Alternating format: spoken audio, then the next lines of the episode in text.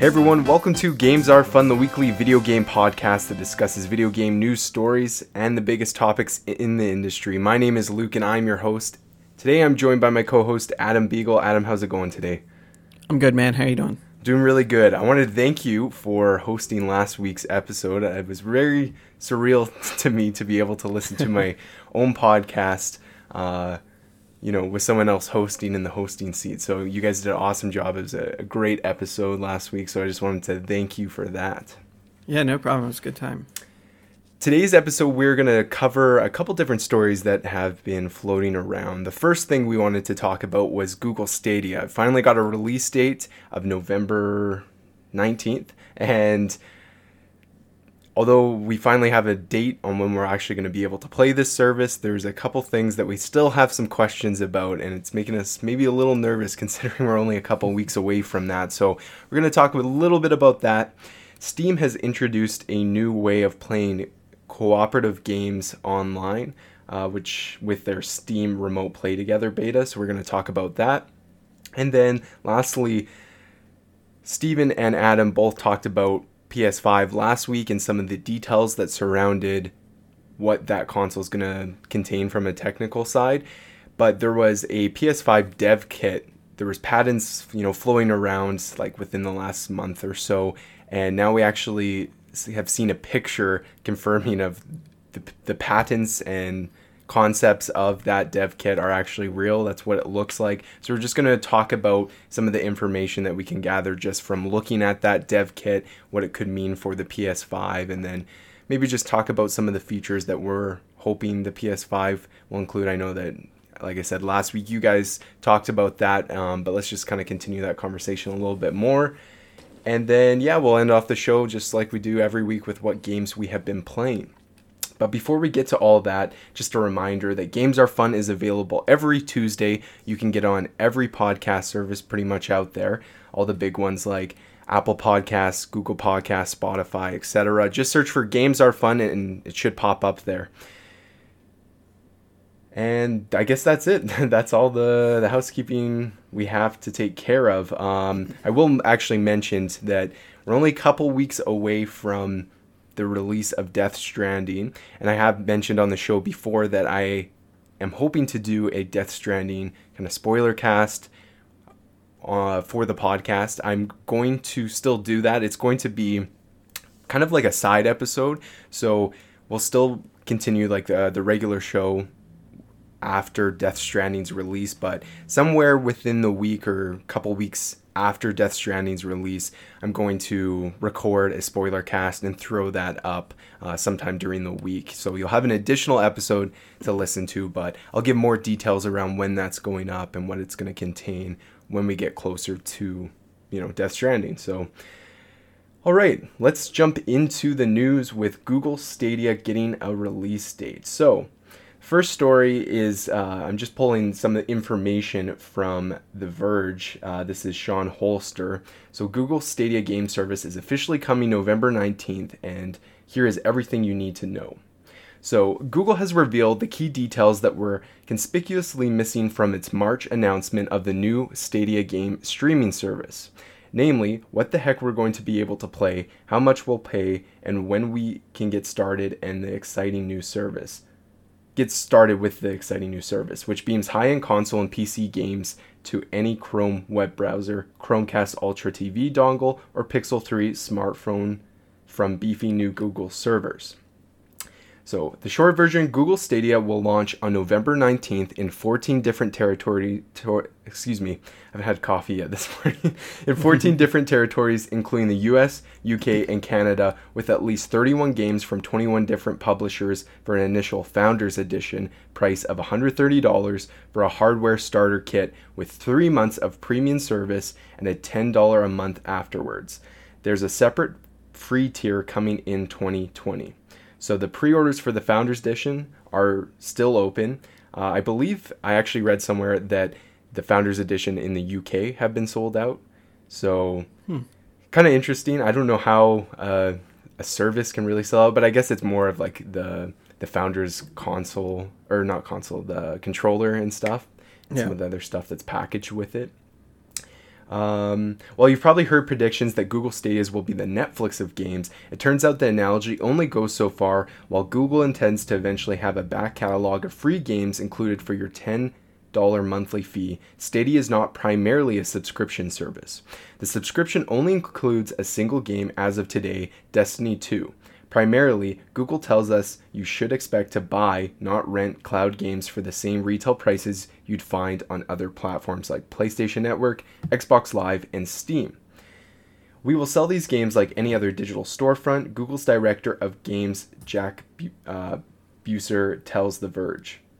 So you're probably wondering which games and game studios are on board. So this is the list of Stadia confirmed games. However, it should be noted that like the article said, all we know right now is that Destiny 2 is like the only confirmed game that is coming to launch. And then I believe I read on another article somewhere that Red Dead Redemption 2 was going to be confirmed on release date. But other than that, that's that's all we have for a launch lineup. Uh, so let me go through this and then we can kind of talk, give our thoughts about that. So um, here's some games that are confirmed coming to Stadia, which I, I believe we've gone over on the show before, but Dragon Ball Xenoverse 2, uh, Doom Eternal, which has been delayed till March, um, Doom 2016, Rage 2, The Elder Scrolls Online, Wolfenstein Youngblood, uh, Destiny 2, as mentioned, uh, to be determined games from Capcom, Cyberpunk 2077, Get Packed, Grid, Metro Exodus, Windjammers 2, Thumper, uh, still games to be decided by EA. Farm, Farming Simulator 19, uh, Kine, Baldur's Gate 3, Power Rangers Battle for the Grid, Orcs Must Die 3, Red Dead Redemption 2, Football Manager 2020, Samurai Showdown, Final Fantasy 15, Marvel's Avengers, Tomb Raider Definitive Edition, Rise of the Tomb Raider, and Shadow of the Tomb Raider, Super Hot Mind Control Delete, NBA 2K20, Borderlands 3, Guilt, Mortal Kombat 11, Darksiders Genesis, Destroy All Humans, and then from Ubisoft we have Assassin's Creed Odyssey, Gods and Monsters, Just Dance, Tom Clancy's Ghost Recon Breakpoint, Tom Clancy's The Division 2, Trials Rising, The Crew 2, and Watch Dogs Legion. So I'll end it off there. Adam, what do you make of the fact that we only know, you know, one, maybe two launch games for the Stadia service that's launching in just a matter of weeks? It's not great. Um, obviously, we would like to know more of what's coming. So uh, those that have pre-ordered know what they're going to get besides just Destiny 2. Mm-hmm. Um, a lot of these games that are in that list are either not released yet or they're older games. Mm-hmm. So it's not like uh, you know Stadia founders are getting anything really new or exclusive.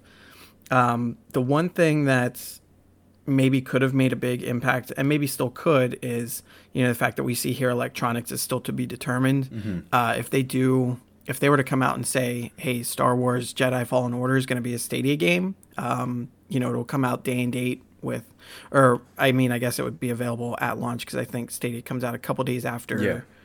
um, Fallen Order comes mm-hmm. out. So for anyone that was getting the Founders Edition and was having that, you know, maybe wouldn't be the worst thing in the world to wait a couple days to have a brand new game to try out on the service and to and to play and and get a good feel for. I know if I was getting the Founders Edition, um, and that was that was coming out, I'd probably wait the extra couple days. I'm super hyped for that game, but at least it would give me something uh, a new experience to try out on that platform. Yeah, I totally agree. I think that's why a lot of people are still, you know, not necessarily on the on board with pre-ordering it because it does have an it's it, like there are a couple games here like um Orcs Must Die 3, I guess is a Stadia exclusive or uh, at least a time exclusive maybe and then mm-hmm. Uh, a game from Tequila Works called Guilt, but again, these are just these are new IPs, things that haven't really you know, yeah, don't necessarily have the hype. Yeah, exactly. And so, you know, the not including a brand new AAA game, whether it's a sequel or a new IP, is it's a very questionable move in my opinion. And yeah, it's I mean, for myself who has pre-ordered the Founders Edition, I'm excited, but at the same time, it's like if all I'm going to be able to play really is Destiny, it's it's a bit of a bummer, even though there's that new, you know, expansion with Shadowkeep and everything. It's still, you know, I've played Destiny 2 before, although it has been a while. It would be cool coming in and trying this new service with a brand new game. Yeah, and I will say, you know, for anyone that maybe hasn't played Red Dead Redemption 2 or maybe hasn't played uh, games like Final Fantasy 15 or the the Tomb Raider series, you know, those might be great games to uh, give a chance and play. The only downside is really that um, again they're they're not new games, and you still have to pay for the games. So mm-hmm. you're you're you know paying for the founders pack. But then you also have to buy these games, and you know we don't know yet if they're still going to try and be selling these games at like the original sixty dollar you know price point for for new games, or if it's going to be um, you know at like a sale price or a lowered price since they're not brand new. So um, not knowing exactly what the, the pricing is going to look like, um, you know, that's just complicates things a little bit more. Yeah, no, I totally agree. I think that you know they they've laid out that they are going to have a plan of releasing free games, you know, every month or whatever. Right. But, but kind of like a PS Plus. Yeah, exactly. Like but Xbox Gold kind of thing. Yeah, and it will be the question will be like, what kind of games are we going to be receiving? Like, I think when I compare them to PSN or Xbox, you know, PSN, in my opinion, is the strongest with that. Almost every mm-hmm. month they have at least one solid like AAA game on there. Xbox in the past they'll have like some really good months, but then they all have two or three months put together that's like you know, we're getting this weird old ass Disney Xbox 360 game. Like I think last month was Bolt or something like that. Yeah. And it's like Yeah, they're not always winners. You know what sure. I mean? Yeah. So it's what is Stadia going to do with that? You know, obviously they're probably gonna have more current games because of the licensing reasons. You know, Xbox can maybe go back to older catalogs with backwards compatibility for, you know, months that they won't won't necessarily be able to get those big games, but yeah, I'm just hoping that we get you know those bigger games every month to make it a little more worthwhile since there isn't it isn't a subscription service i still that's the one thing that i'm having the most difficult time wrapping my head around is that idea of buying the game and not like not physically owning it in a certain way you know what i mean like mm-hmm. it's it's yeah. up in the cloud right it's it's a weird concept that I I think I'll be okay with, but it's just wrapping your head around that. It's a, it's a little bit of a struggle. Yeah, and, and another thing to consider too, while we don't have all the details we'd like to see for for the launch of it, uh, for those that pre-ordered, uh, the future of it does seem to be in, in, pretty good shape. You know, it is getting big big title games like Watch Dogs Legion mm-hmm. and um, or some other ones. Cyberpunk. Uh, Cyberpunk, yeah.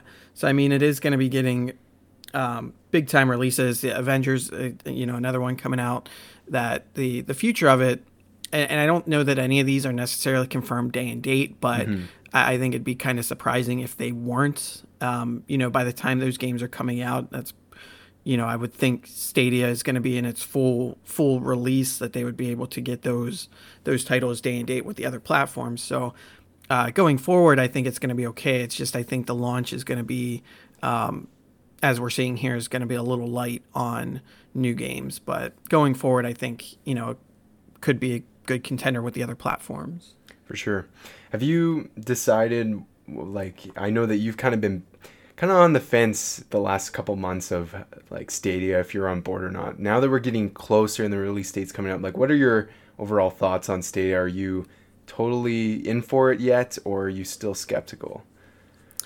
I'm I, I think I'm eventually going to get it. Mm-hmm. Um, I think the the pre-orders still just it's not quite there for me. Yeah. Um, you know, again, maybe if Star Wars were on that list, but even then, you know, you got to wait a couple days to to be able to play it at that point. Yeah. Um, I, I think eventually it's going to be a platform that that I take a look at, especially because you know, there's really no console to have to worry about. Like you can try it for free eventually in mm-hmm. 2020 when they when they roll that out. So um, it's definitely going to be worth trying out. I think um, I believe that it's going to be, you know, kind of the future of gaming. Mm-hmm.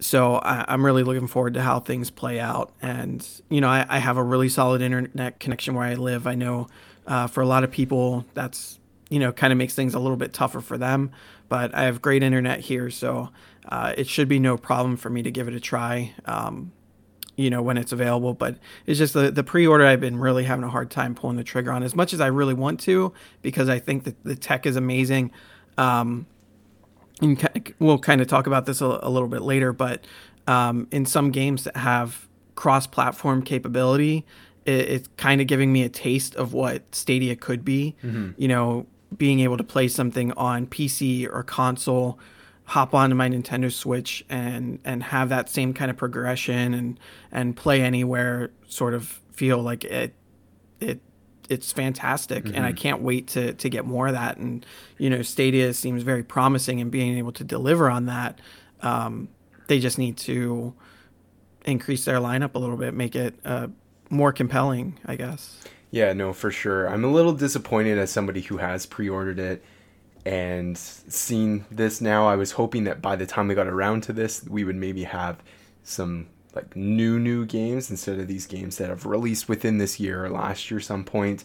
I mean, there's still a ton of games on here that I've been wanting to check out and haven't been able to check out. So like Assassin's Creed Odyssey is a game that I really want to play but have yet to play. So mm-hmm. it's it's getting to that point where it's been out for a while now. Will it be there at launch and will it be cheaper? Because if it's cheaper, than some other uh, games that are on there, then that's yeah, I'm I'm definitely gonna pick that up because that's a, a good thing. But I, I understand that there's so many other people that probably have played a majority of these games and they're gonna be left thinking like, well, you know, I've I've played primarily all these games. What is there for me to play besides you know Destiny, right? So.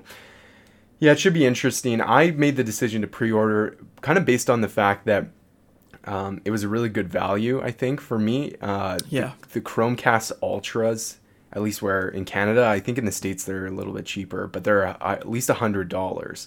And then you add up the the cost of what you would pay per month with, you know, it being free for three months, the Stadia Pro subscription, and then throwing in a controller on top of that, whereas controllers can easily be, you know, 70 to $100. dollars mm-hmm. It's like, you know, I, I I'll get on board just for that reason. It'd be nice to get. Yeah. I have just a regular Chromecast uh, in our bedroom, but it'd be great to have a Chromecast out on my 4K TV and just having even if it's not what the Xbox One X could do in terms of gaming in 4K with HDR support and everything like that.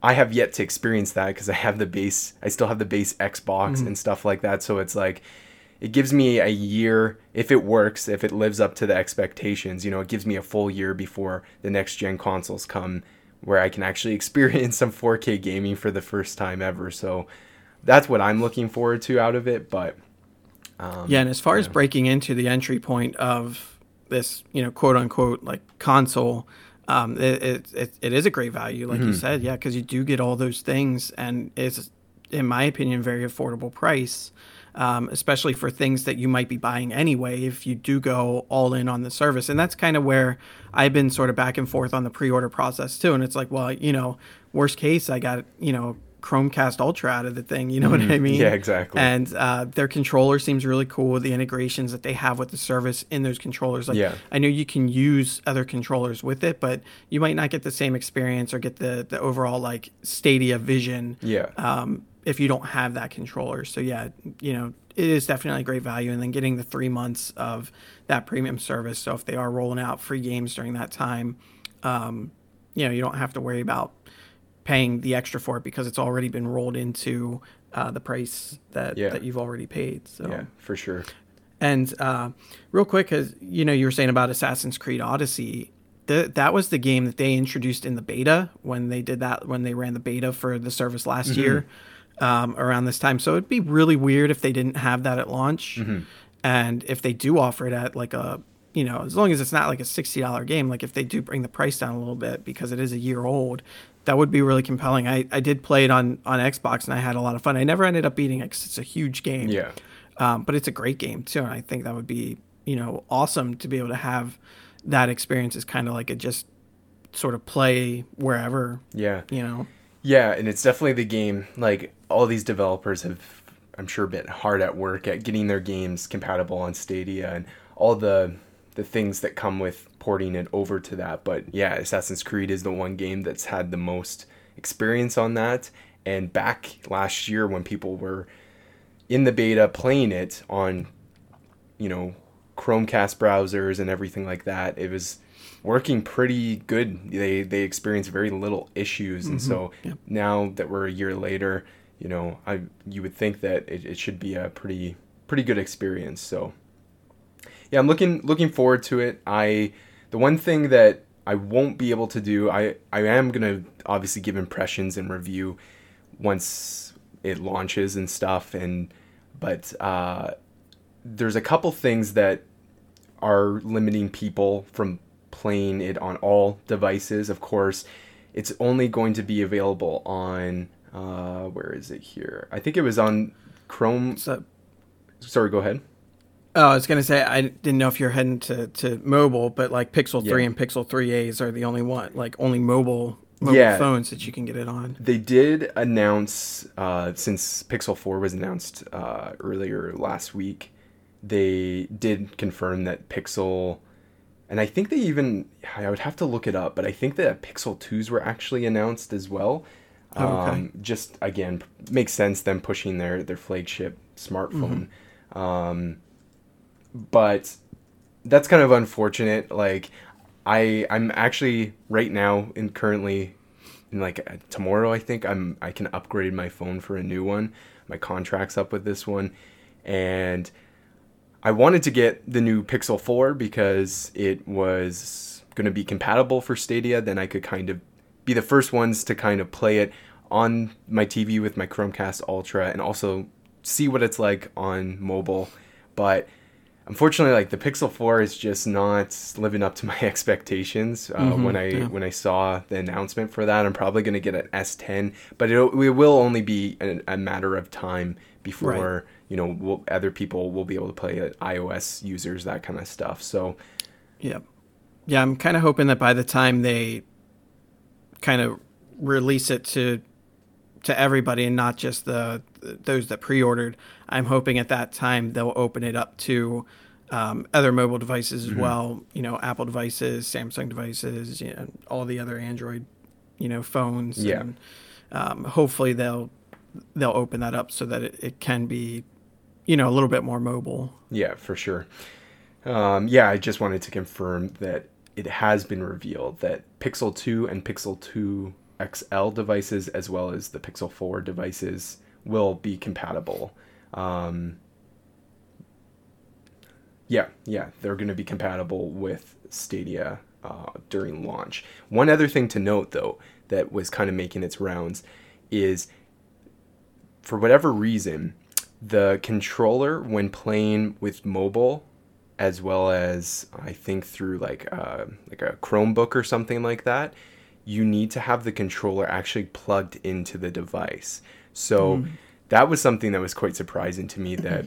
Yeah. If, if you had a Pixel 4 and you know you got one of those mounts to be able to mount the pho- your phone to your controller, you actually have to plug the controller into the phone for it to work for some reason. Interesting. Um, so yeah, I'm sure that's something that later down the line they could possibly just do a, an update for and it change. I my only like, I thought maybe that it had something to do with helping, you know, with input and stuff like that. But then again, it's like why if it's available to play wirelessly on the Chromecast Ultra, why wouldn't it be available on the phone? Like it, you know, there's Bluetooth c- capability there. Um, you connect you if you can connect the controller through Wi-Fi. You know what I mean? Like it just it, it's, it was a little surprising to me that they that, that that's a thing, and I don't know necessarily Yeah. what the reason is for that, but I just wanted to make a note of it. All right, so let's move on to our next story. So this is coming from Matt Kim over at IGN. So Steam now lets you play local multiplayer games online with remote play together beta. So local multiplayer for Steam games are now available for anyone thanks to Steam's remote play together. The feature enters public beta today so you can log into Steam and test the feature right now. So Remote Play Together lets Steam users join local co-op, local multiplayer and split screen games online. The feature allows up to 4 players or more depending on the game to play together remotely. What's more, only one player, the host, needs to own and install the game for the feature to work. So here's how to activate remote play together on Steam. Um, so I'll, I'll, just say this for interest's sake. Sign up for Steam Beta, uh, launch a local multiplayer game, invite friends from your friends list in the Steam overlay, and select remote play together, and that's it. Besides playing local multiplayer games together, remote play together allows players to stream video, audio, sorry, stream video, audio, input, and voice between players. The feature also supports PC, Mac, and uh, Linux, Linux, Links, Linux, Linux. So nobody is. Does anyone actually use Linux? I don't think I've um, actually used or seen Linux in my entire life. If I'm being there honest, there is a. It's kind of one of those things where like there is a dedicated following for Linux. Yeah. Um, but it's not like I mean it's not super mainstream. Yeah, yeah, so. yeah. Uh, so nobody is left out if they have a different operating system. Uh, remote play together is still in beta, so players are encouraged to give feedback on the discussion forums. Um, here's Steam list of supported remote play titles, and clean titles. So Rocket League, Divinity Original Sin 2, Gears 5 are just a couple examples of games that support the remote play together. So really cool feature. Uh, do you have any thoughts around this?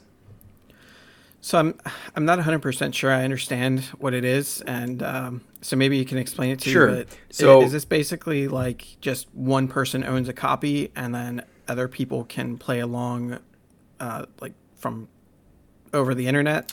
Yeah, so basically that's one aspect of it. The the main push here is games that include like cooperative multiplayer um, from like a, a local standpoint. So if they have a local co-op mode or um, like a local multiplayer mode.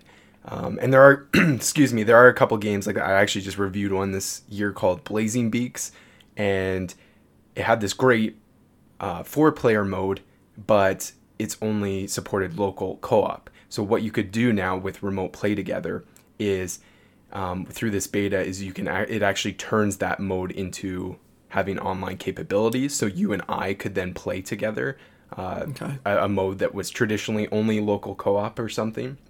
Um, yeah, I was. Go ahead. I was initially confused because you know it seems like every game just all already has online co-op uh, with it already. So I'm thinking to myself like, well, what's what's really the difference between like calling it like couch co-op or couch multiplayer or whatever?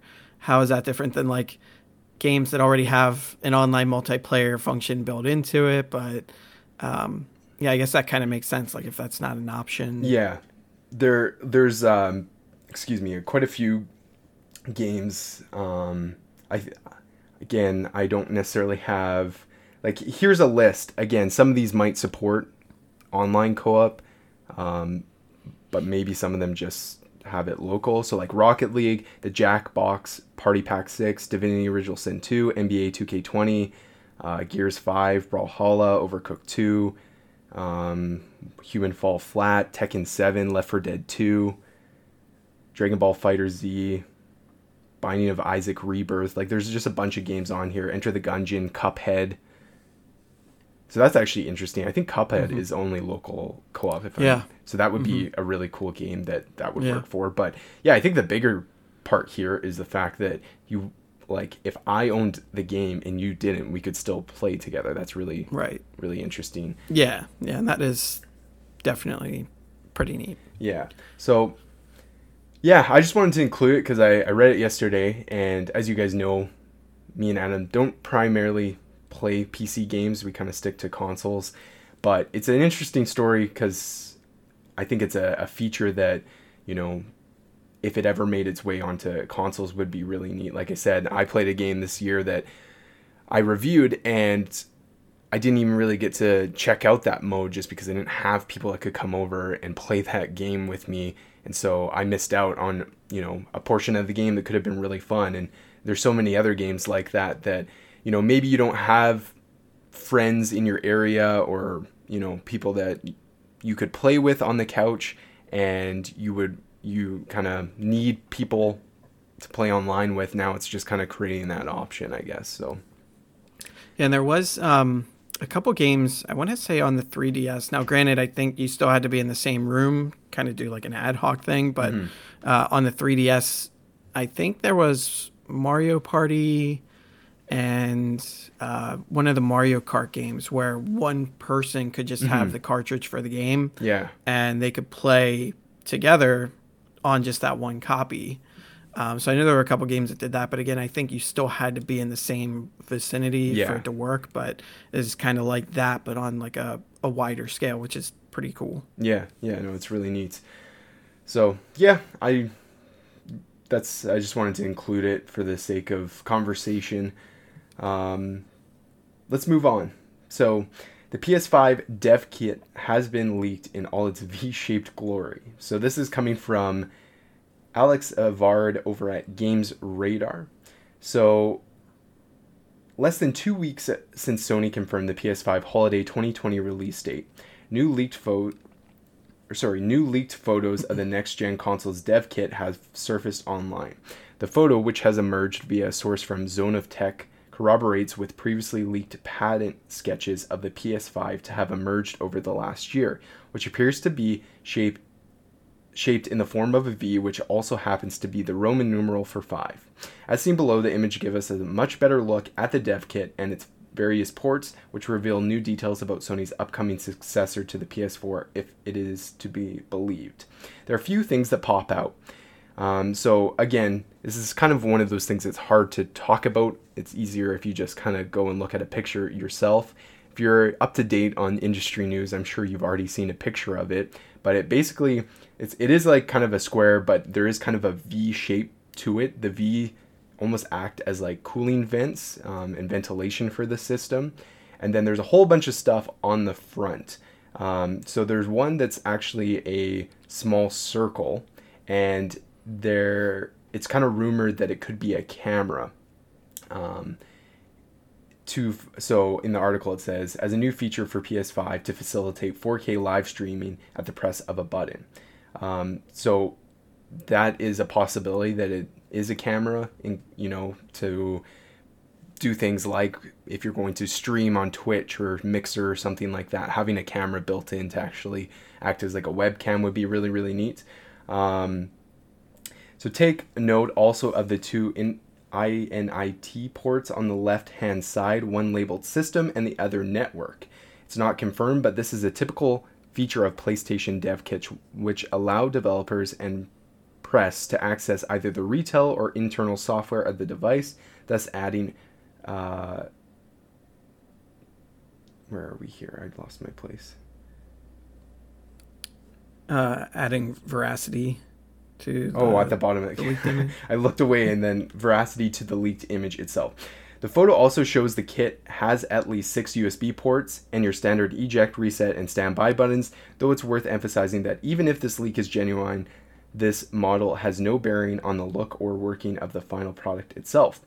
Um, with that in mind, consume every detail of this image with, hel- with healthy helpings of doubt infused salt, enjoying it merely as a vague uh, portent of what to expect from PS5 next year rather than confirmed insight into its makeup.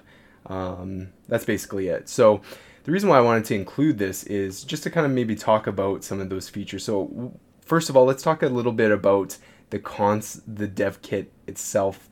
Again, we have to, to preface it like the article says that this is probably not what PS5 is going to look like. Right. Um, you know, we've seen tons of dev kits in the past. Um, I'm sure if you looked up some dev kits from some of your favorite consoles, you'd be surprised on how just ugly they look. Um, some of them, they're basically just like computers, uh, computer towers, and or big boxes with lots of buttons and in, input inputs on them um, and there's a couple reasons for that. The ma- the big reason is because obviously they're not going to reveal what the design is because that's a very important part of a console and its identity and and everything like that, especially to its competitors and stuff. You want to keep that under wraps. Um, so you're not going to give once it's out in the wild. You know that's a lot of people. They sign you know documents and contracts saying that you know NDAs and everything like that. But you're still kind of it's the first time that you're giving everything that you've been working on for several years out into the wild where it, it like we see here it's it could get leaked and um, so yeah they, they do that i think to protect themselves from that so if it does get leaked no one that the reveal of the console itself isn't going to be it's still going to be a surprise and everything like that um, what do you think of all this included in the dev kit or some of the things like the possibility of a camera included on the console. Yeah. Um, well, I mean, first off, like as we mentioned, this thing is is ugly. Like yeah. all capital letters. um, but yeah, like you said, I mean, it's obviously not going to be the final product, but um, I I don't think we're going to see, you know, like this said, there's six USB ports on the front. I don't think the final version is going to have six USB ports. I think it'll be and uh, like two like we see on the the PlayStation 4 um, you know some of those additional lights and things on the front or you know the INIT things mm-hmm. you know we obviously won't get those those are kind of just for dev kits exactly uh, the camera thing's kind of cool um, the only thing that just kind of doesn't make sense for me is that it's uh, you know I don't I don't really put my PlayStation in a position where I could stream myself. Like mm-hmm. if it was if the camera if I was going to turn the camera on on this thing and it was built in, um, it it might get my feet, you know, yeah, exactly.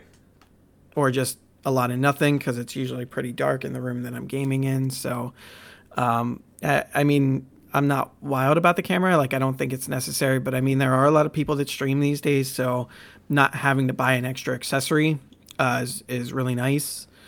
Um, I would hope that they do offer some sort of like um, kind of like you can get on laptops where there's like a something that you can just kind of slide to cover up the camera. Right. Yeah. For those like myself, you know, tinfoil hats, Big Brother's watching sure. sort of thing. Yeah. Like, I would just want to have it covered up for my own peace of mind. I don't know that I would ever personally try and stream from it. If I do, I'd probably just link it up to my computer like I do now and just do it that way. Um, so I mean, I, I, probably wouldn't use the camera, but mm-hmm. again, there's people that don't that don't have that same kind of setup that could do it. So having an option to stream if they wanted to uh, would be nice. And again, you don't need a camera to stream. There's a lot of people that stream uh, that don't have themselves on the screen at the same time. Yeah. So. Yeah, I I'm pretty much in the same boat in terms of that stuff. Like when it comes to if if there is an inclusion of a camera on the console, I'm kind of in the same boat. It's it's something that's like the only real purpose I think it would have would be for you know it, there's a I think so you, you need the PlayStation like Eye or whatever it's or what, is that what the ca- camera is called the PlayStation camera yes, or whatever yeah for VR is that correct if you do you need uh, it? I believe so. Yeah. So I was thinking if maybe the camera would uh, like serve as maybe a way of like tracking and stuff like that for VR okay. headsets, and if that that's sense. maybe something that.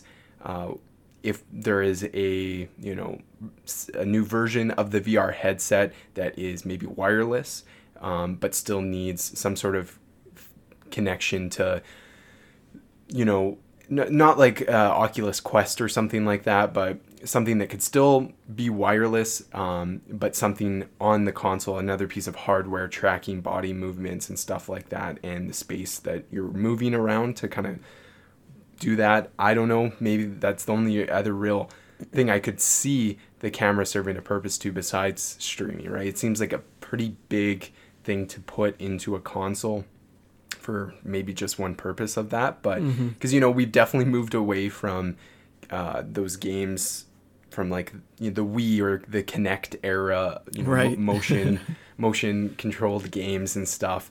And I don't think they're going to be making a, a, comeback for that. So yeah, it would be interesting. But I'm in the same same boat. My console is pretty low to the ground on like my my TV stand below my TV, and I have my coffee table in front of that, and it's like it, I would need to put it up much higher and much closer if I really wanted to utilize that for streaming in any sort of way. Right. So I mean, who knows? It, this is also just rumor. There has I don't know if there's been confirmation that it's going to include a camera on. I think a lot of people have just seen that circle on the dev kit and you know come up with an idea that it could be a camera but who knows maybe that's right. a, a button or, or something that you know serves a completely different purpose yeah i mean every everything's speculation right exactly. now until yeah. it's confirmed by playstation so yeah uh, in terms of the console itself i like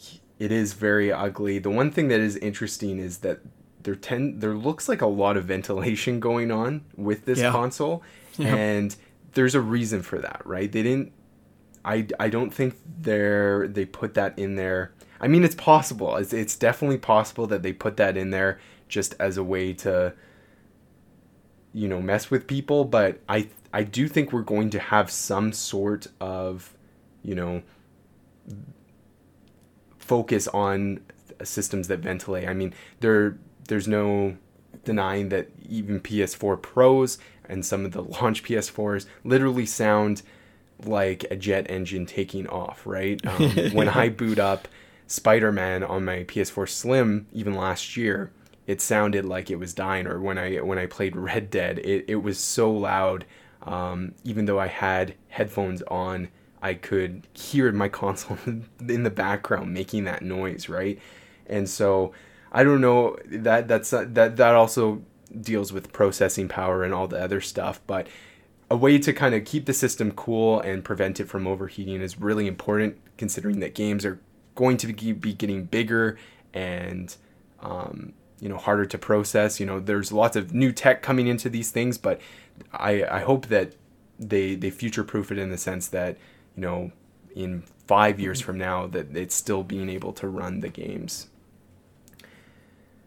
Um, yeah, so that's that's basically all I really. Is there any features? I know you guys kind of talked a, a little bit about this last week, but is there any features for the PS5 that you would really hope to see make its way to the console? Um, in terms of things that haven't been announced, um, nothing really that I can think of. Um, I know I was mentioning last week that I am super hyped for the SSDs and just kind mm-hmm. of the uh, elimination of load times and and you know things of that nature, and being able to just jump right into the games. Because I mean, some some of the load times on games are just uh, they're getting to be pretty extensive. Totally.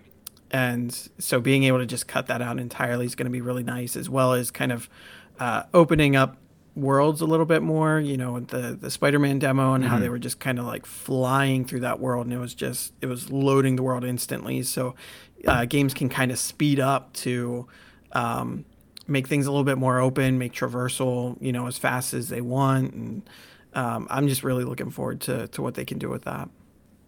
Yeah, no, I agree. That's the one thing I'm I'm definitely looking the most forward to. I think is even just seeing that that leak of the the Spider-Man and how big of a difference it makes. You know, when you you change to a solid state drive and the computing power that goes into processing these games faster is just that that that's pretty exceptional. Um, I've played quite a few games, including a game I'm going to talk about today, that just the load times are insane and it totally takes you out of the game, right? Especially if those load screens are are happening.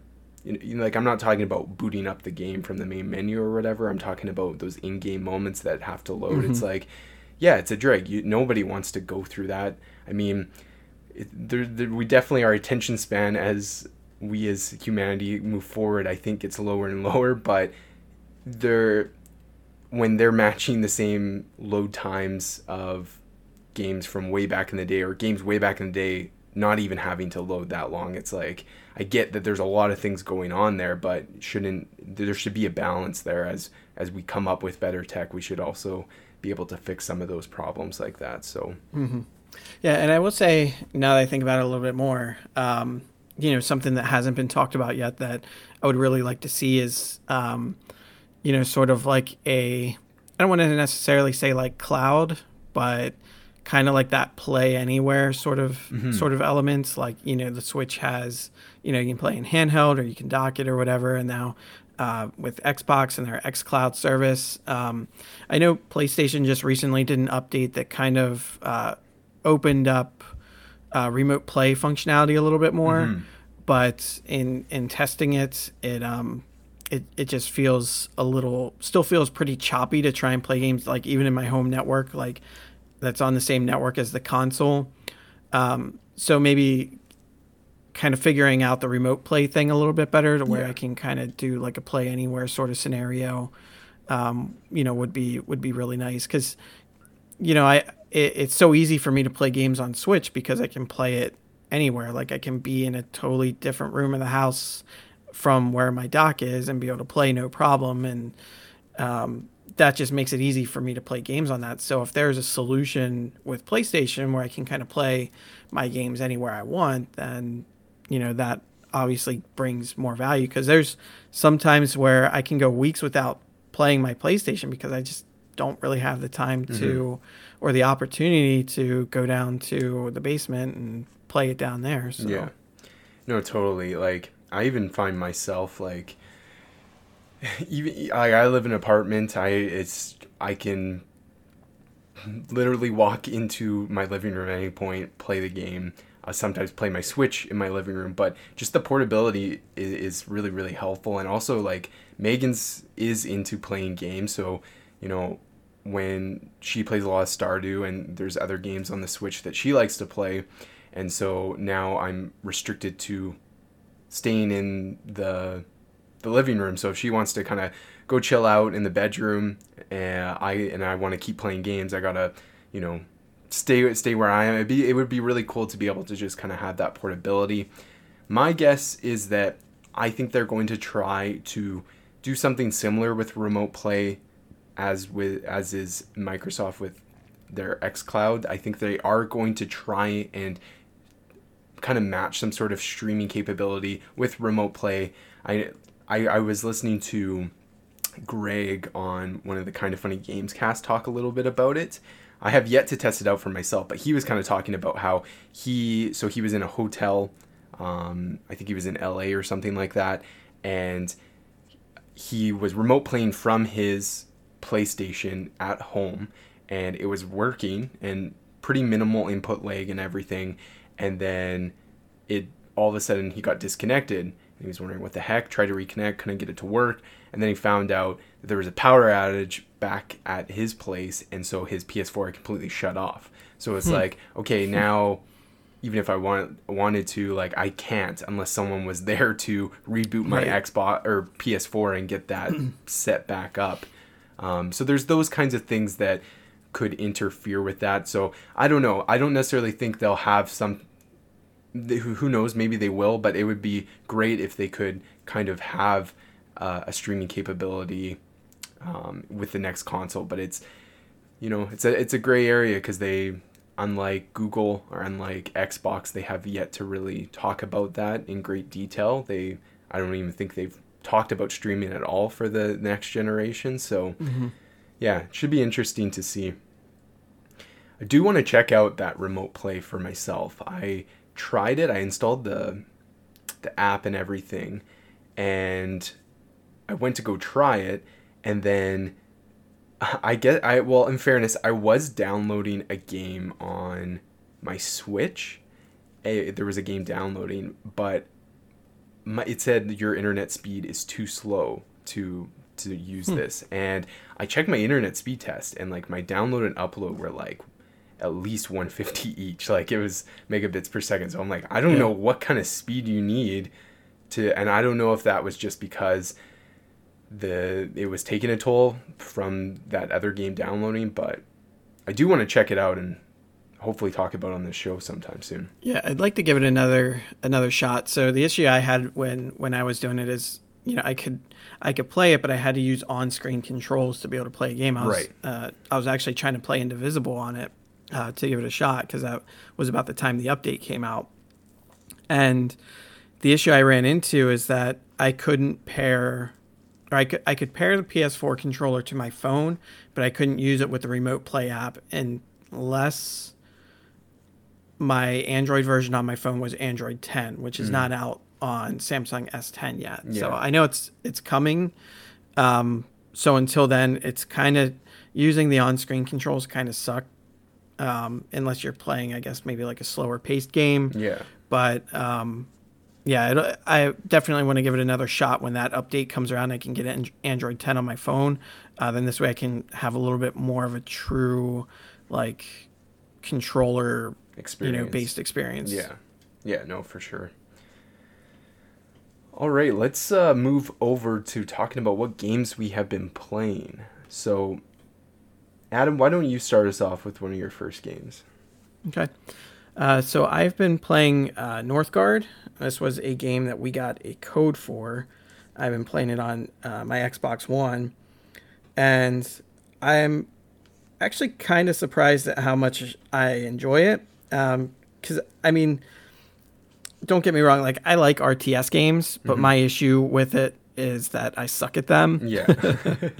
So, uh, so I kind of have to get over that a little bit. But I will say that this game is is actually pretty neat. Um, especially for it being on a console, I was worried. You know, RTS games are usually best played on a PC, uh, where you have like keyboard and mouse controls, and um, really helps you kind of manage your, you know, your squad or your troops or you know what have you. But uh, it actually works pretty well on a, the way they had it work on console is that you're not really controlling individual squads of troops or um, individual like villagers. So um, you kind of just as you build buildings, you can assign your villagers to those buildings or to certain roles that those buildings are based around. So like your your barracks, for instance, like your town hall will just kind of keep over time generating uh, townsfolk and then when you want to assign someone to be like a soldier, you go to your barracks and then you assign uh, you assign a citizen to that building. They become a soldier, and they're kind of grouped up automatically. So you just kind of I think it was the hold down the right trigger and A, and then I think there's like several different groups that you can command. So you're kind of commanding those groups on sort of like hotkeys, I guess, and then Gotcha, you can okay. kind of move them to, you know, whatever section of the map that you want, and you don't have to click on enemies specifically. There's regions on the map that you you send them to a region, and they'll automatically attack whatever enemies are in that region, or if they're just, you know, if they're just in that region and enemies come into it, they'll automatically defend it. So you don't have to micromanage your troops into doing very specific things. Um, so I, I think that lends itself really well to playing on on console. I haven't gotten really far into it because uh, again, I, I suck at these kind of games. Sure, yeah. Um, I did put it down on the easiest difficulty as well, just because I don't want to get slaughtered outright Yeah. and rage quit and all that. So, um, so it does take me a little bit longer than probably those that are more familiar with RTS games to progress. I've been playing through the campaign, uh, which is you are like a, a Viking war chief where you're basically your entire clan was slaughtered by a rival clan and you're kind of the sole survivor you're the son of the the previous king or the leader of that clan and you're trying to rebuild and and get your revenge on you know the clan that came in and wiped you out so um, you're just kind of going going through the campaign you're um, kind of recruiting other clans to join you uh, things like that. And um, one of the one of the interesting things about this is that you're not just doing like your normal resource gathering, building, you know, taking down enemies. Like it is definitely that's all still there. Um, but another part of it is that you you have to survive winters. So um, the each map that you're in kind of progresses in like a yearly cycle. So um, you have your springtime, summertime, fall, and then winter rolls around, and that's where things get a little bit more tricky. Because in the wintertime, your your troops will, I think they'll take more damage and they'll deal less damage. Uh, so you have to kind of be careful. You don't want to do too much fighting during the winter uh, because of that. And you also have to make sure that your resources are kind of stockpiled for the winter. So your food and uh, like your your wood and you know those type of resources because your people will burn more wood to stay warm throughout the winter and all that. So uh, and then the food they'll you won't be able to harvest as much, obviously, because there's not much to be harvested. Mm-hmm. Um, and then you you know that also gets consumed through the winter too. So during those few few kind of months span, which goes pretty quickly, like it's not like you're sitting there for like you know an hour waiting for winter to pass or anything like that. The months go by pretty quick. The years kind of roll by pretty quickly. Um, but it just adds an extra element where it's kind of like it's not just build up as fast as you can and go dominate your enemy. It's kind of survival in there as well. And you're not just fighting rival clans. There's sort of um, there's like wolves. You may have to take down like a wolves den to be able to capture a region, or there might be um, like there's like Draugr um, that you can fight, kind of like the um, like undead Mm-hmm. that that you have to fight and kind of take down those dens before you can take a region. Or there's uh, like fallen Valkyries you might have to fight before you can take over a region. So you're kind of fighting against um, you know the elements. You're fighting against other clans. You're fighting against these uh, kind of unaligned sort of clans or enemies. Mhm. So there's there's a lot going on. Um, but it's really interesting. I, I definitely been having fun with it. I've just been doing the campaign, but there is like a uh, like if you just want to go into like a single match, you can definitely do that. There's multiplayer, um, so there are options for those that do like to play these games online with others. Um, but yeah, I mean, over overall, it's just been um, it's been pretty fun. I've been enjoying it, even though I'm terrible at it. Uh, it's been it's been playable. Like I said, it just takes me a little bit longer to get through, but I haven't hit anything where it's like, oh my god, this is too hard. Like I can't get through. But I mean, obviously, there's other difficulties. Like I said, I kind of have it on the. It's just there's like nor normal, hard, and like extra hard. Mm-hmm. So I just have it on the normal difficulty, and um, you know, for those that want more of a challenge that are more seasoned pros at these type of games, you can, uh, you know, up the difficulty on that. So, um, pretty solid. Like I said, I didn't beat it yet, but um, you know, just kind of working my way through the campaign slowly. yeah cool. That that's awesome. I when i first when we got the the code for it i was pretty impressed with how it looked. I, I watched even just a couple trailers of the gameplay and it looked like a pretty polished rts game which i think is something that's kind of difficult to do considering there's so many other big big aaa Mhm. rts's out there um, primarily for for pc but there are some out there that are really popular and, and hard to you know it's it's hard to come up against those. And so when i was looking at it i was interested in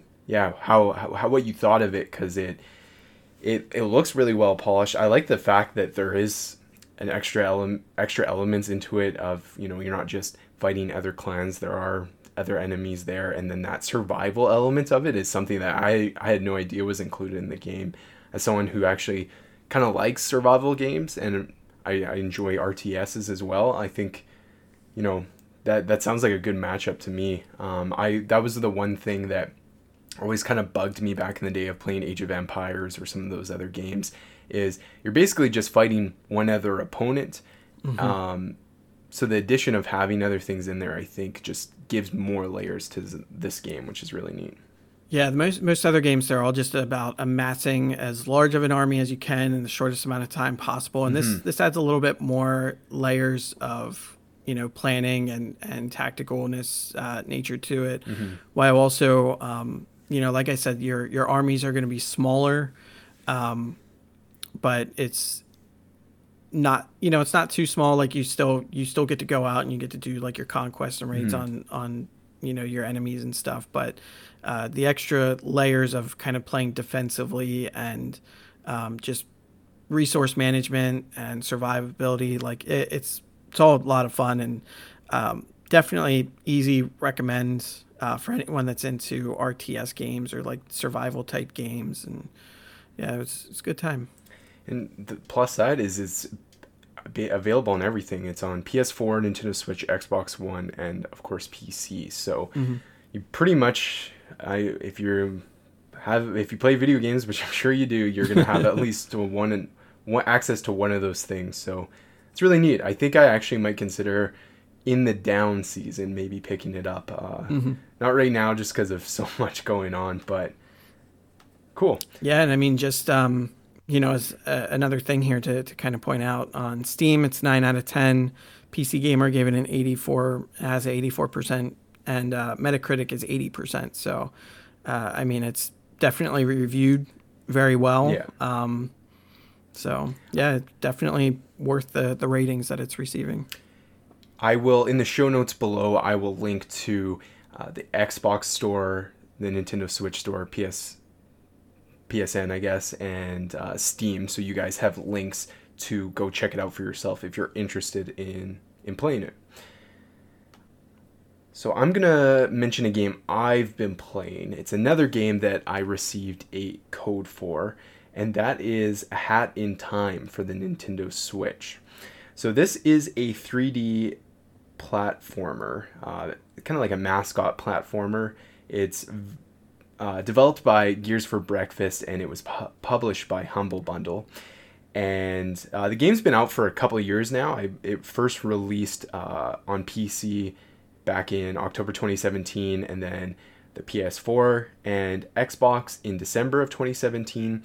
But it the reason why I got a review copy is it's just made its way to the Nintendo Switch. So uh, the game released last week, October 18th, and uh, included in the Nintendo Switch version is uh, is the DLC called um, Seal the Deal. So when you buy the Nintendo Switch edition, not only are you getting the game, you're also getting the full DLC pack that comes with it. So uh, the game itself is very interesting. I have lots of thoughts around it. Um, it's very similar to some of the old mascot 3D platformers um, like Banjo Kazooie or Spyro or Super Mario 64 a lot of the that that generation of games where 3D platformers were really popular, and some of the the mechanics and um, gameplay style from those games, it's basically like a spiritual successor to those types of games, I guess. Uh, very similar to how you know Yooka-Laylee was a game that was you know developed by people who helped create some of the old rare games back in the day. Uh, this is a game that was clearly inspired by people who really enjoyed 3D platformers and wanted to make one for their own. Now, the concept of this game is kind of interesting. Uh, so you play as your character's name is literally Hat Kid, and Hat Kid, uh, the the gameplay loop is basically it's kind of set in an open world environment. There's kind of like a hub world. It's kind of like a spaceship that you are on, and uh, you go all your you you have these uh, what do you call it hourglasses uh, that kind of act as like your your golden puzzle pieces in Banjo Kazooie. That's my best kind of way of explaining it, or your stars in Super Mario 64, right? And they have been scattered across all these worlds. Very similar. That's a very similar mechanic to a lot of other 3D platformers. And so your goal is to go down, explore these worlds, and and collect them uh, through you know doing different tasks or defeating different enemies and stuff like that, finding them hidden around the map.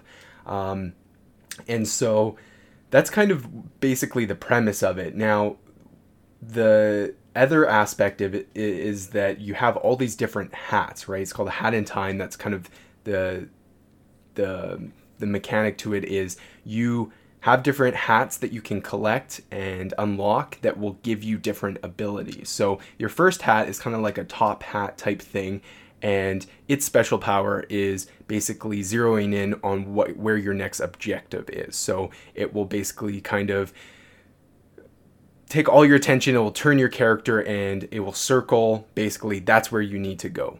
Um, there's other hats, like I have one that basically makes you run faster and you can dash. I have a hat that um, is kind of like a witch's hat that you can basically create these kind of like bombs that you can throw at enemies or at debris to kind of clear paths and stuff like that. So the the goal is to kind of get as many hats as you can because that's the be- easiest way to kind of ad- advance through these different worlds and and get to areas that you couldn't get to before.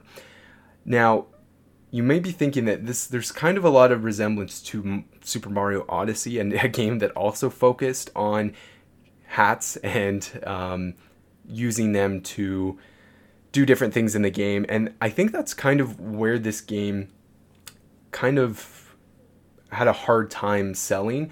So this game was actually backed on Kickstarter. It it reached its goal and and doubled it I think within a couple days and but as I said the game came out on October 5th, 2017 and Super Mario Odyssey came out I think October 27th, 2017 or something like that. Somewhere around there. Yeah, and so you know that's obviously even though it's on one console um, and this is on PC where there's you know lots of people out there with PCs you know Mario is going is the king of 3D platformers and so it's maybe not going to get the attention but I have to say it's a pretty pretty well polished game considering that it's it's running on Unreal Engine and that it's developed by a smaller team um, the the world the worlds are really weird. That's been my biggest kind of criticism of the game is that it is very whimsical and very odd. I mean, one of the characters uh, that you encounter in the game is called Mustache Girl, and so she looks kind of like Little Red Riding Hood with like a red cloak, but then she has like a yellow mustache, so that's very odd. One of the first worlds you go to is called Mafia Town, and it's full of these like bald guys in blue suits um, called the Mafia, and they are all sound the same. They all look the same, and they like it's just weird you know what i mean? Like it i i don't know how to like it really i have a hard time explaining it because i have a hard time understanding the characters and stuff. Um like there's a whole other section where you kind of get into it with these these two birds who are like movie stars or something and there's they kind of have a rival and so you kind of get caught intertwined in this big feud that these birds are having with each other. So yeah it's i haven't uh completed it fully yet i actually i like it enough that i want to keep keep going um and and see the end because maybe again these things that that I find weird or, or very nonsensical, doesn't make a lot of sense, could be explained later in the game. Um, so I haven't beat it yet, but in the long run, it's it's it's a pretty pretty fun game if you like that genre. I will say that I have encountered a couple of technical issues. Um, now I was playing it before it was released, so it's possible that I got a day one patch.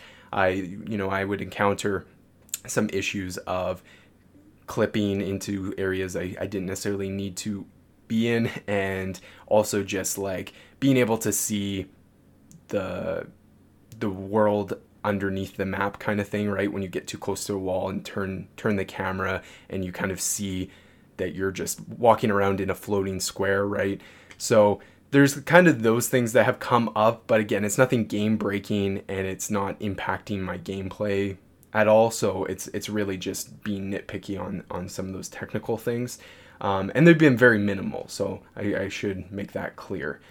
But yeah, it, it's pretty fun. I uh, the one thing that I think has not aged well when it comes to these 3D platformers is when a lot of the time that they focus on collecting things, right? You're collecting the hats, you're collecting these hourglasses, uh, you're collecting these kind of like green orbs that you use as currency to buy new hats or, to buy badges um, that will unlock different combat abilities and that kind of stuff. And all, all that is makes sense, but it's just in this day and age, you know, I think that was really popular back on the Nintendo 64. Mm-hmm. Um, but today, you know, that's where I think that the game Yooka-Laylee really yeah. struggled. Is it was trying to do something, but it just, you know, we we are we're nostalgic for those games, but we don't necessarily like all the things that come with them. You know, collecting a hundred of one thing is a little tedious at times. I just uh, earlier this year I platinum Spyro the Dragon, and that was something I had to do is make sure I got all the gems I encountered. And after a while, you know, it kind of got a little bit annoying, but I was so close to the platinum that it's like, okay, well, let's just commit and get it get it done with. But I mean, some people like that. They like collecting things. The feel of you know being able to 100% a level and get do every single thing um, and being able to track that is really neat. So I get the appeal, but that's one thing that I think I find a little tedious. Um, so yeah, I'm gonna keep playing it. I'm gonna continue talking about it, uh, just because it is a game that was provided, you know, to us, and so I do want to talk about my experience when I get a little further in the game, and I will be completing that uh, DLC to talk a little bit about that as well. Uh, it came, we we just had Thanksgiving up here in Canada, so I've had a very busy week visiting and traveling and stuff like that. So uh, part of the reason why I wasn't on the show last week, so once I can get some more time into it, I think I'll be able to give a, a more do I recommend this or not kind of thing. So,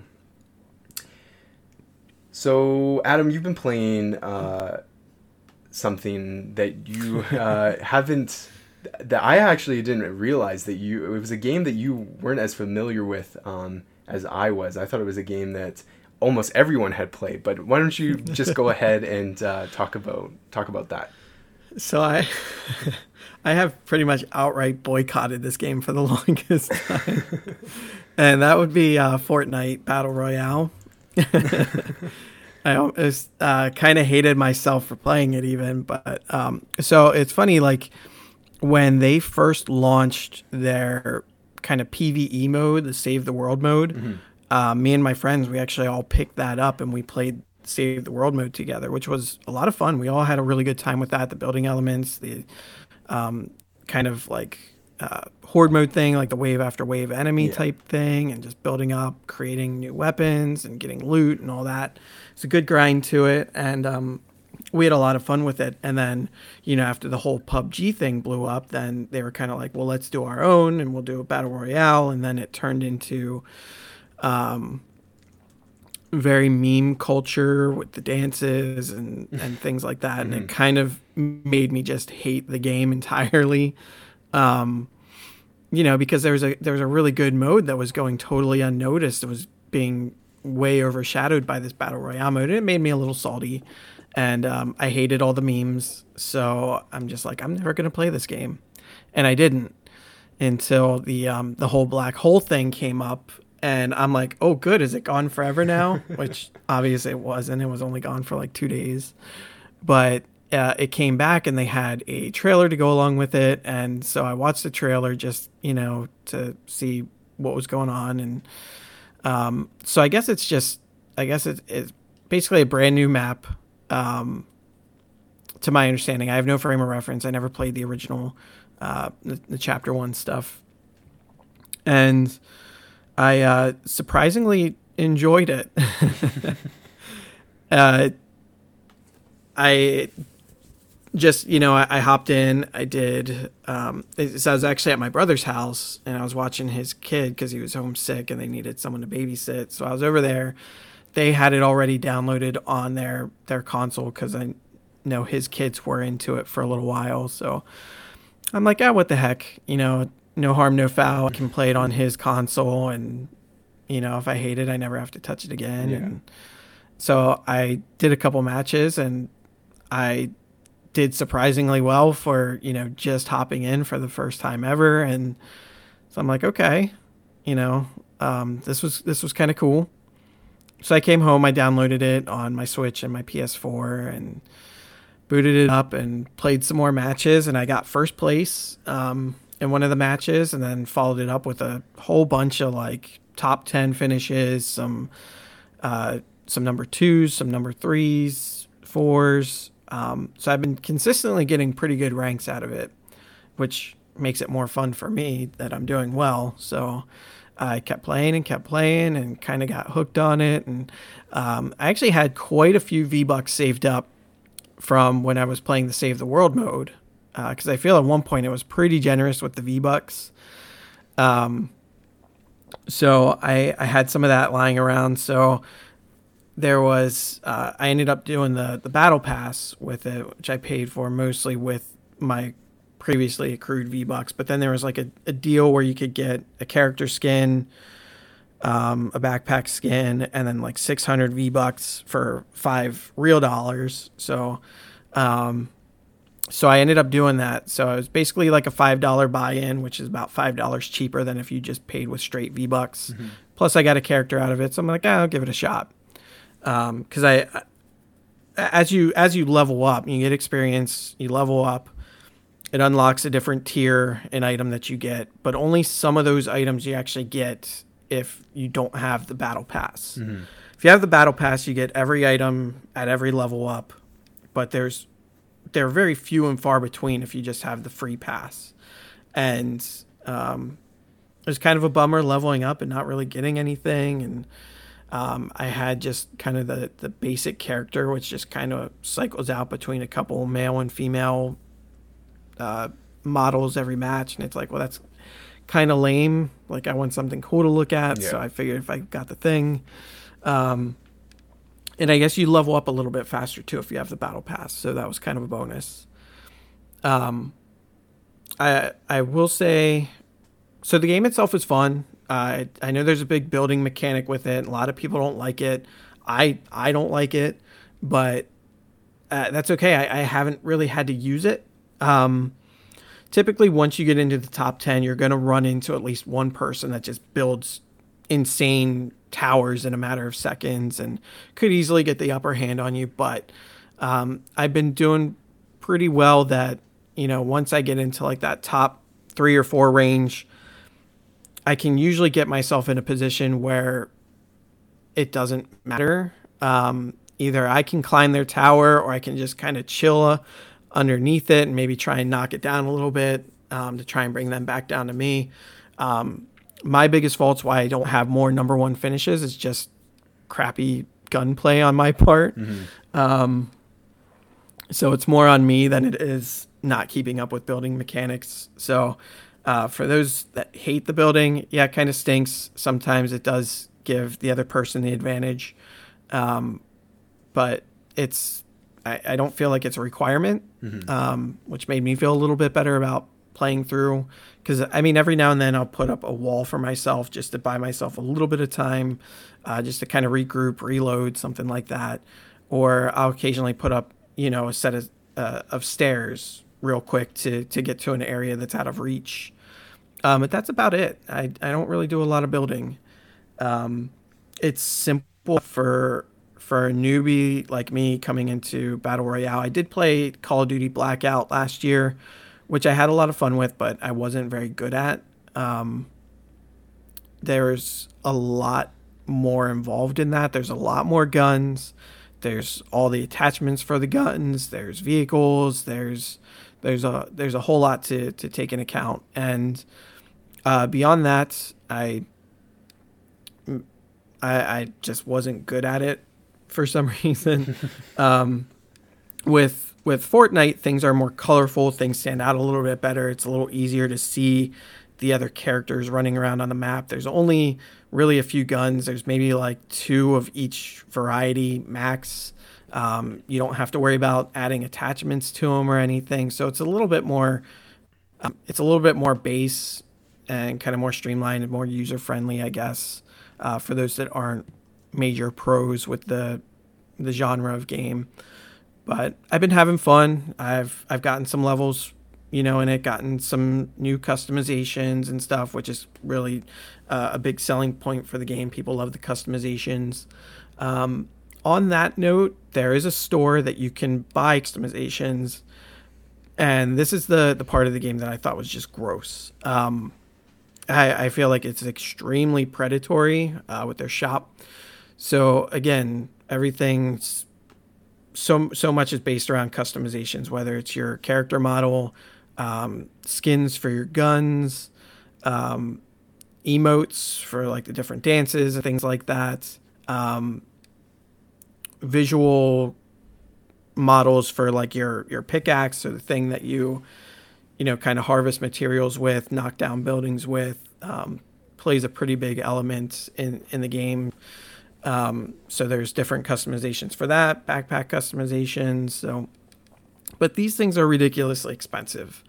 A I don't think I've seen a character skin that was less than 100 V bucks. So you have to pay with everything with V bucks. So you have to buy the V bucks first, then translate that into the item that you want to buy in in the store. And I haven't seen anything that's less than a thousand V bucks.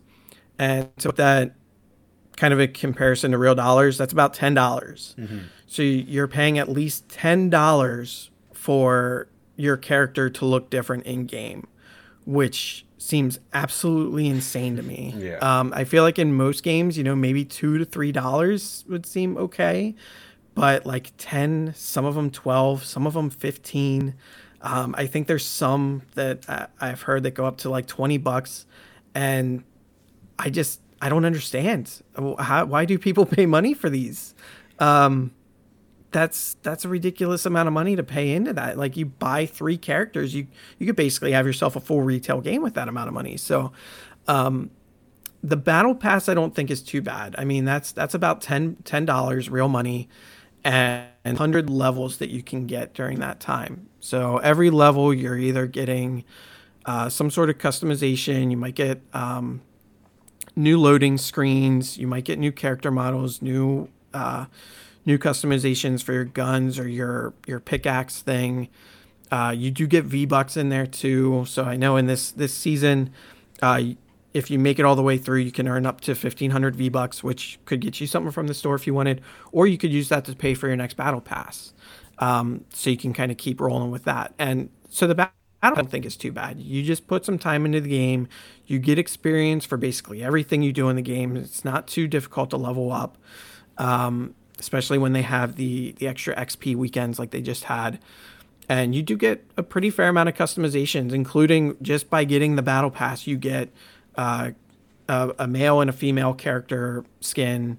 Um, so right off the bat, you're getting two different character options, and then as you go through, you get plenty more. I've already unlocked, you know, plenty of customization because when I started, I felt like I had nothing, mm-hmm. completely barren, just very basic, and it's like you don't really need any of that. It doesn't impact the gameplay at all, but it is a third person game. So you are looking at your character, you know, other people can see you.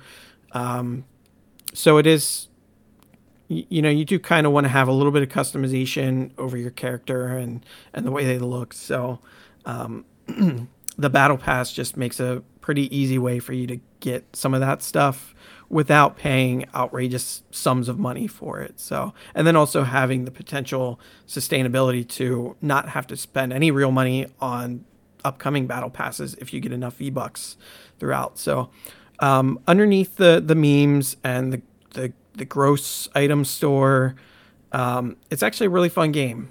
And for those that have boycotted it, like myself, but do like the battle royale genre, to maybe give it a, a little bit of a try.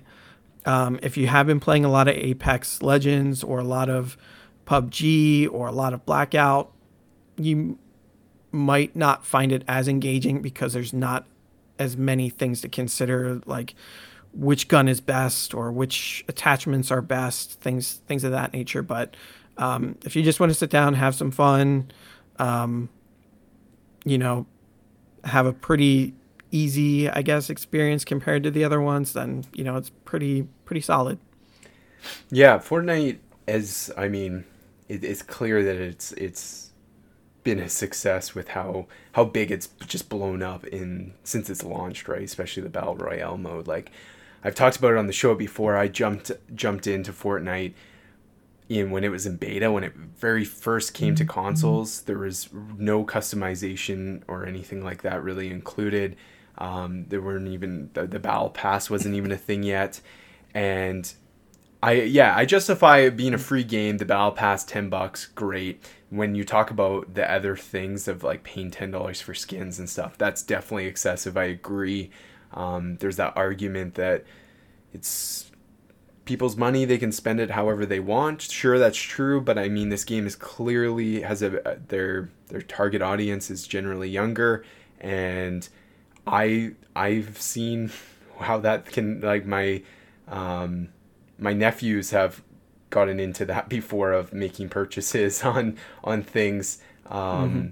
you know not necessarily knowing that their their dad's credit card is going to be charged but like that that's something that happens pretty regularly and so it's you know do is that the developer's job to to control that more. You know, like there, there there's a big argument there that we've had lots of times over over loot boxes and all that. But yeah, that I think that's the my biggest criticism of the game is all that stuff really kind of puts a sour taste in your mouth. Um, but if you're just basic, like anyone who likes video games and how how they impact the industry as a whole. Like if you haven't played Fortnite, yeah, I think you should give it a shot to actually see and I guarantee you'll have a fun time because it is a solid game when you're talking about just the the gameplay loop and what you do in it. It's fun. Um, you know, it's I get why kids like doing it. Like when I was back in my day, I would get home and I'd jump on to multiplayer Call of Duty and party up with my friends and we'd chat. So it's that same kind of thing. Um, yeah, I, I want to. I have planned to check out this second season. I, I haven't played every single season of Fortnite. Um, like there's been lots of major map changes to the old map that I missed out on, but I did experience some bigger ones, like when uh, it froze. Half of it was like frozen over. Um, you know, when the rifts were a big thing, uh, when Thanos came to the game and was a playable, uh, that was really fun. I actually got to get the gauntlet at one point and play as him.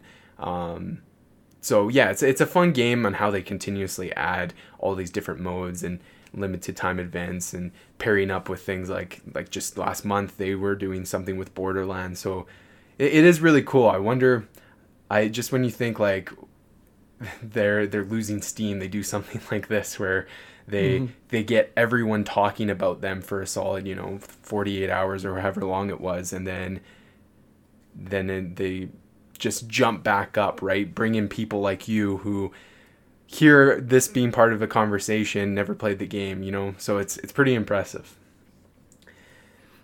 All right, uh, we're running a little long, so let's move on to uh, question of the week. So I know you guys brought up the question. Stephen gave his answer to you, um, mm-hmm. and you saved it for this week. Unfortunately, no one else wrote in. Um, I think that's just due to the fact that I posted it two weeks ago now.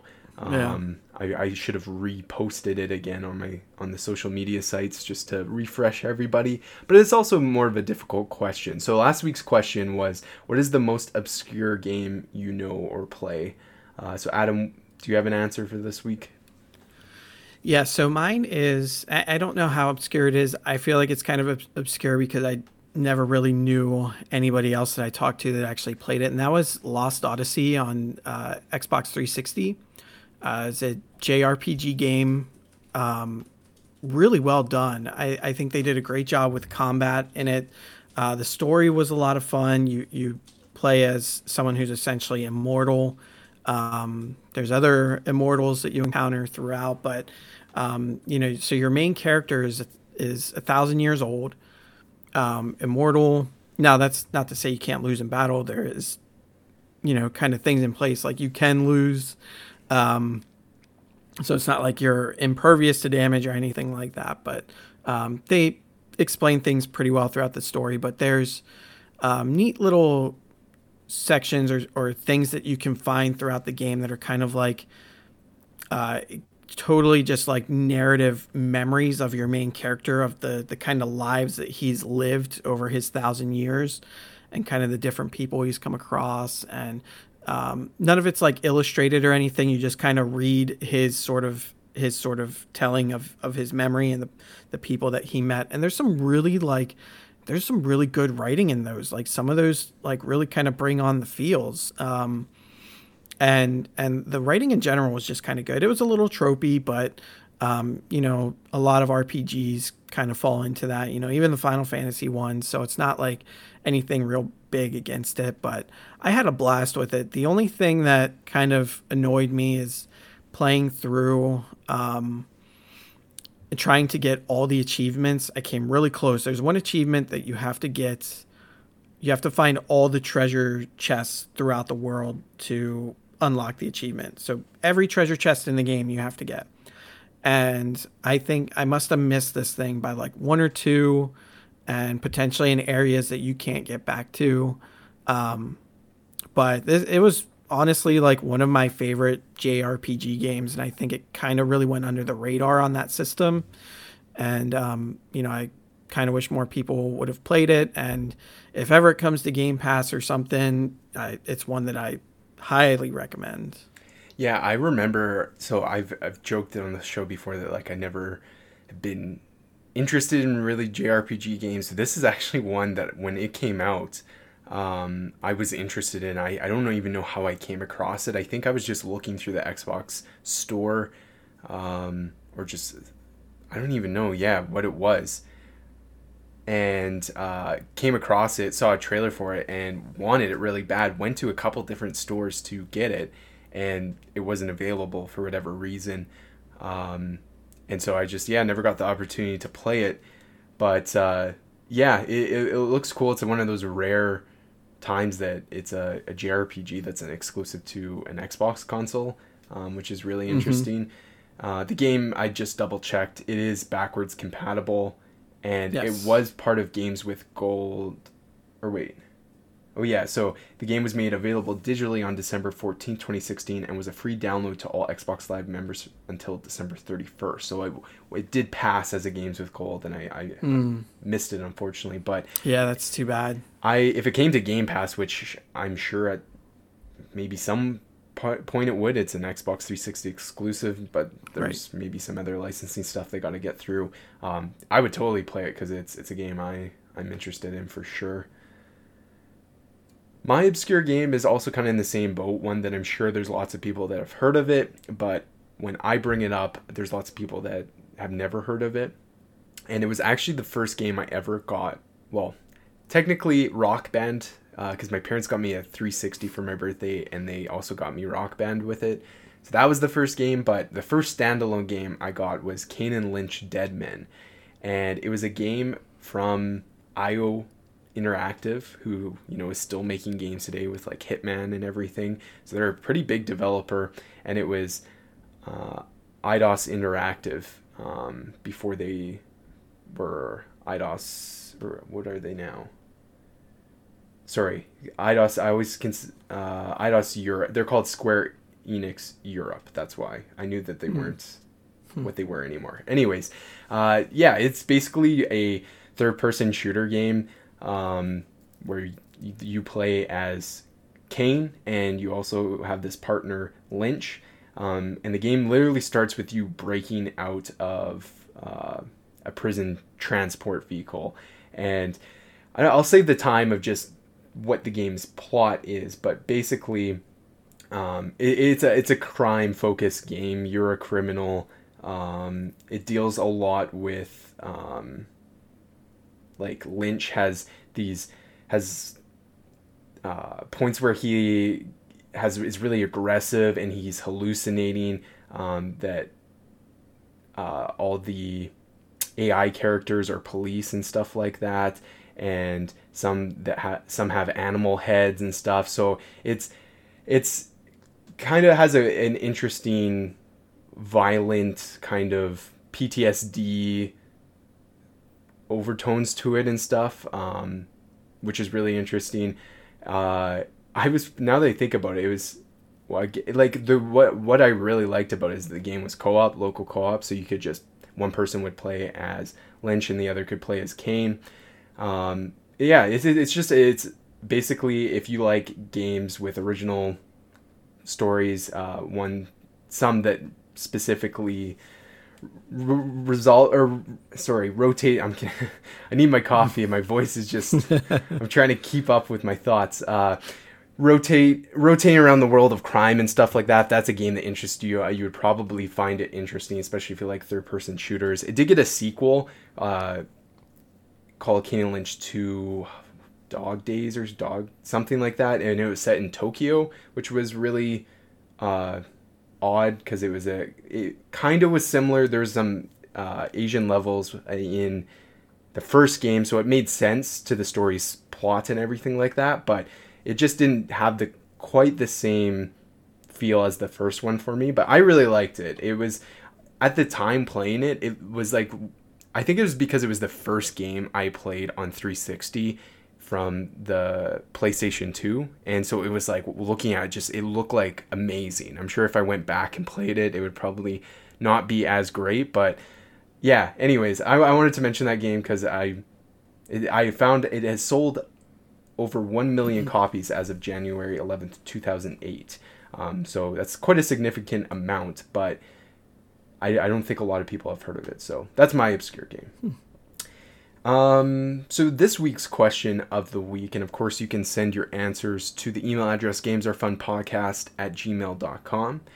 Uh, or you can just respond on social media sites such as Facebook and Twitter. The questions are posted each week there. And this week's question is If streaming becomes a viable option, would you consider skipping buying the next generation of consoles? So, continuing that conversation that we've had already today of Google Stadia and talking about the PS5 and Xbox One, I guess my question is, you know, if Stadia proves to be something, or Stadia or xCloud proves to be something that works for you and meets all the expectations when it comes to playing video games, would you consider fully embracing that and just skipping buying hardware next generation? So I'm interested in seeing what you guys can come up with for this week's question. Uh, it's a little bit more detailed than a simple one word answer, I think. So it's very, very thought provoking yeah. question. um, so yeah, send in your responses and we will read them next week as as well as our own answers for that question. Um, but yeah, that concludes this week's episode of Games Are Fun. Adam, as always, thank you so much for joining me in today's episode. Mm-hmm. Where can people find you? Uh, you can reach me on Twitter at AdamPalooza85. You can follow me at Luke Allen Arm on Twitter. And of course, the podcast is available on Facebook. Uh, just search for Games Are Fun. You can follow us at Twitter at Games Are Fun Pod, and you can follow us at Instagram at Games Are Fun Pod. So that concludes this week's episode, and we will talk to you guys next week. See you later.